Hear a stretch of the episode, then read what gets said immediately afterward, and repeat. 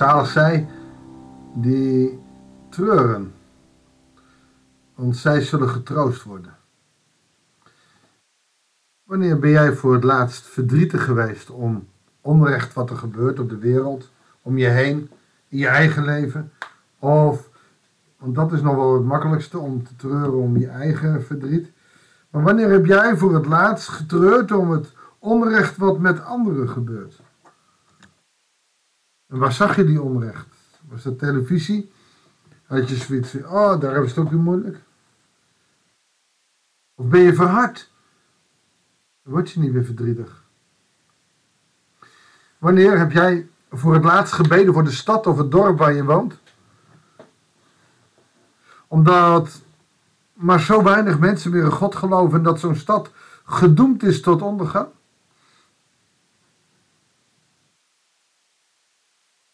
Jezus wel. Jezus kent dat verdriet. Hij kent dat innige verdriet. Zeker als het gaat over Jeruzalem, de stad van vrede. We lezen verder in Lucas 19, als Jezus die intocht heeft gehad, hoe verder zijn reactie is. Goeiedag, hartelijk welkom bij een nieuwe uitzending van het Bijbels Dagboek. We lezen in Lucas 19 vanaf vers 41 het hoofdstuk uit. Toen hij Jeruzalem voor zich zag liggen, begon hij te huilen om de stad.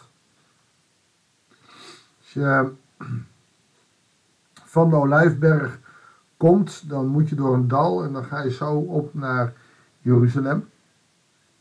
Als je dan naar links gaat, ga je naar de tempel toe. Als je nog niet beneden bent, dan zie je zo de stad voor je. Jezus ziet dat ook. Hij komt zo aanrijden naar Jeruzalem. En het huilen staat hem nader dan het lachen. En hij zei, had ook jij op deze dag maar geweten wat vrede kan brengen. Maar dat blijft voor jou verborgen, ook nu. Want er zal een tijd komen dat je vijanden belegeringswerken tegen je oprichten, je omsingelen en je van alle kanten insluiten. Ze zullen je met de grond gelijk maken, je kinderen verdelgen en ze zullen geen steen op de andere laten. Dat je de tijd van Gods ontferming niet hebt herkend.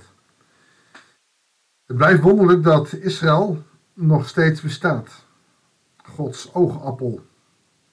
Aan de andere kant, omdat ze hem als Messias niet hebben erkend, zie je ook dat de tempel afgebroken is de stad Jeruzalem constant in oorlog is, wist je dat er elke dag wel een soldaat, een Israëlische soldaat sterft?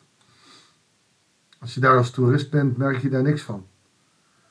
Maar er is altijd wel ergens iemand die komt overlijden door de oorlog. Israël is in constante oorlog. En we bidden voor de vrede van Israël. We bidden voor de vrede van Jeruzalem. Maar Jezus laat hier duidelijk maken. Je moet de ontferming herkennen, oftewel, ik ben de Messias. Eén troost vind ik dat de Messias beleidende gemeenschap steeds groter wordt. Steeds meer mensen uh, herkennen elkaar uh, in Christus, ook in Israël. Je zal zien dat als dat ook in de regering zou gebeuren, dat het heel anders toeging. Eigenlijk heeft Israël het over zichzelf uitgeroepen en kan het zijn toekomst wijzigen.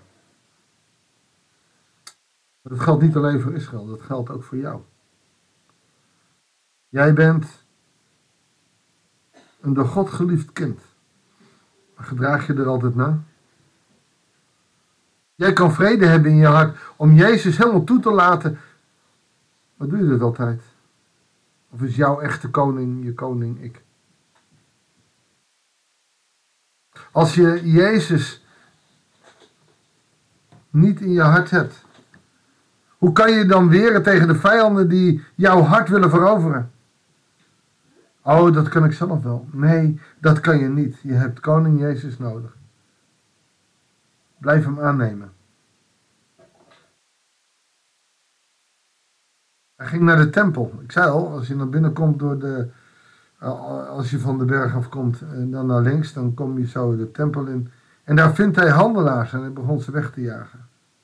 Er staat geschreven: Mijn huis moet een huis van gebed zijn. Maar jullie hebben er een rovershol van gemaakt. Religie is daar veel over bekokstoofd. Je mocht op zondag niks kopen, je mocht. Maar hij begint met een zin en die is veel belangrijker. Een huis, de kerk, de tempel moet een huis van gebed zijn. We hadden gisteren een aannemingsavond met mensen die nu worden bij ons.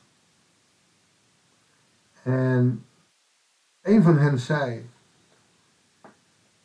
Ik vind het zo mooi dat.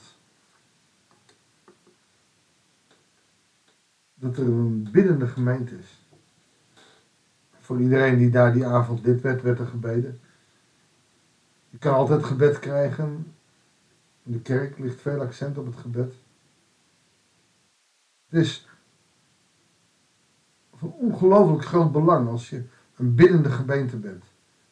Ik denk dat alleen dan jouw kerk kan blijven bestaan als je biddend bent. En niet het Onze Vader, niet de standaard gebeden, maar echt een oprecht persoonlijk gebed. En dat hardop met elkaar, voor elkaar, bevestig elkaar in het gebed.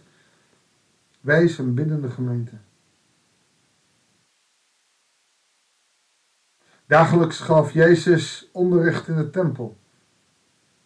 De hoge priesters, de schriftgeleerden en de leiders van het volk wilden hem uit de weg ruimen. Maar ze wisten niet hoe ze dat moesten doen. Want het hele volk hing aan zijn lippen. Mooi is dat, als je Jezus in je hart hebt en over hem vertelt, dan hangen mensen aan je lippen. Weet je dat van een getuigenis van jou er soms meer blijft plakken dan een hele preek? Wat Jezus hier doet, is ook wat hij van ons vraagt. Getuig over je geloof in Hem. Getuig over je geloof in de Hemelse Vader. Getuigen doe je vanuit de kracht van de Heilige Geest. Daar hoef je het zelf niet eens te doen. Maar sta er open voor en laat het gebeuren. Want het is van ongelooflijk belang, zodat de gemeente voor je kan bidden.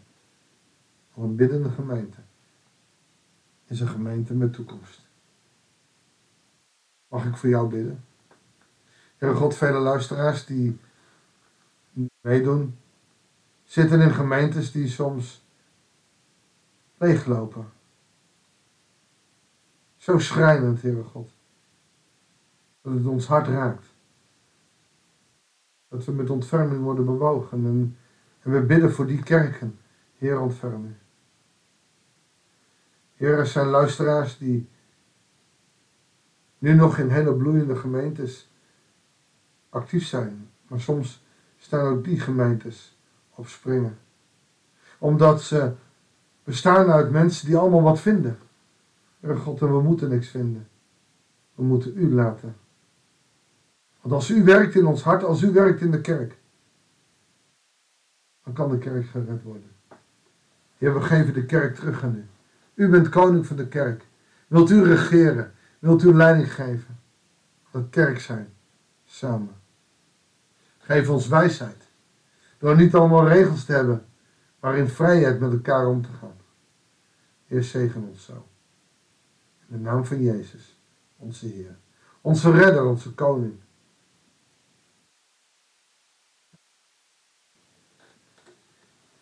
Dankjewel voor het luisteren. Ik wens je God zegen en heel graag tot de volgende uitzending van het Bijbels Dagboek.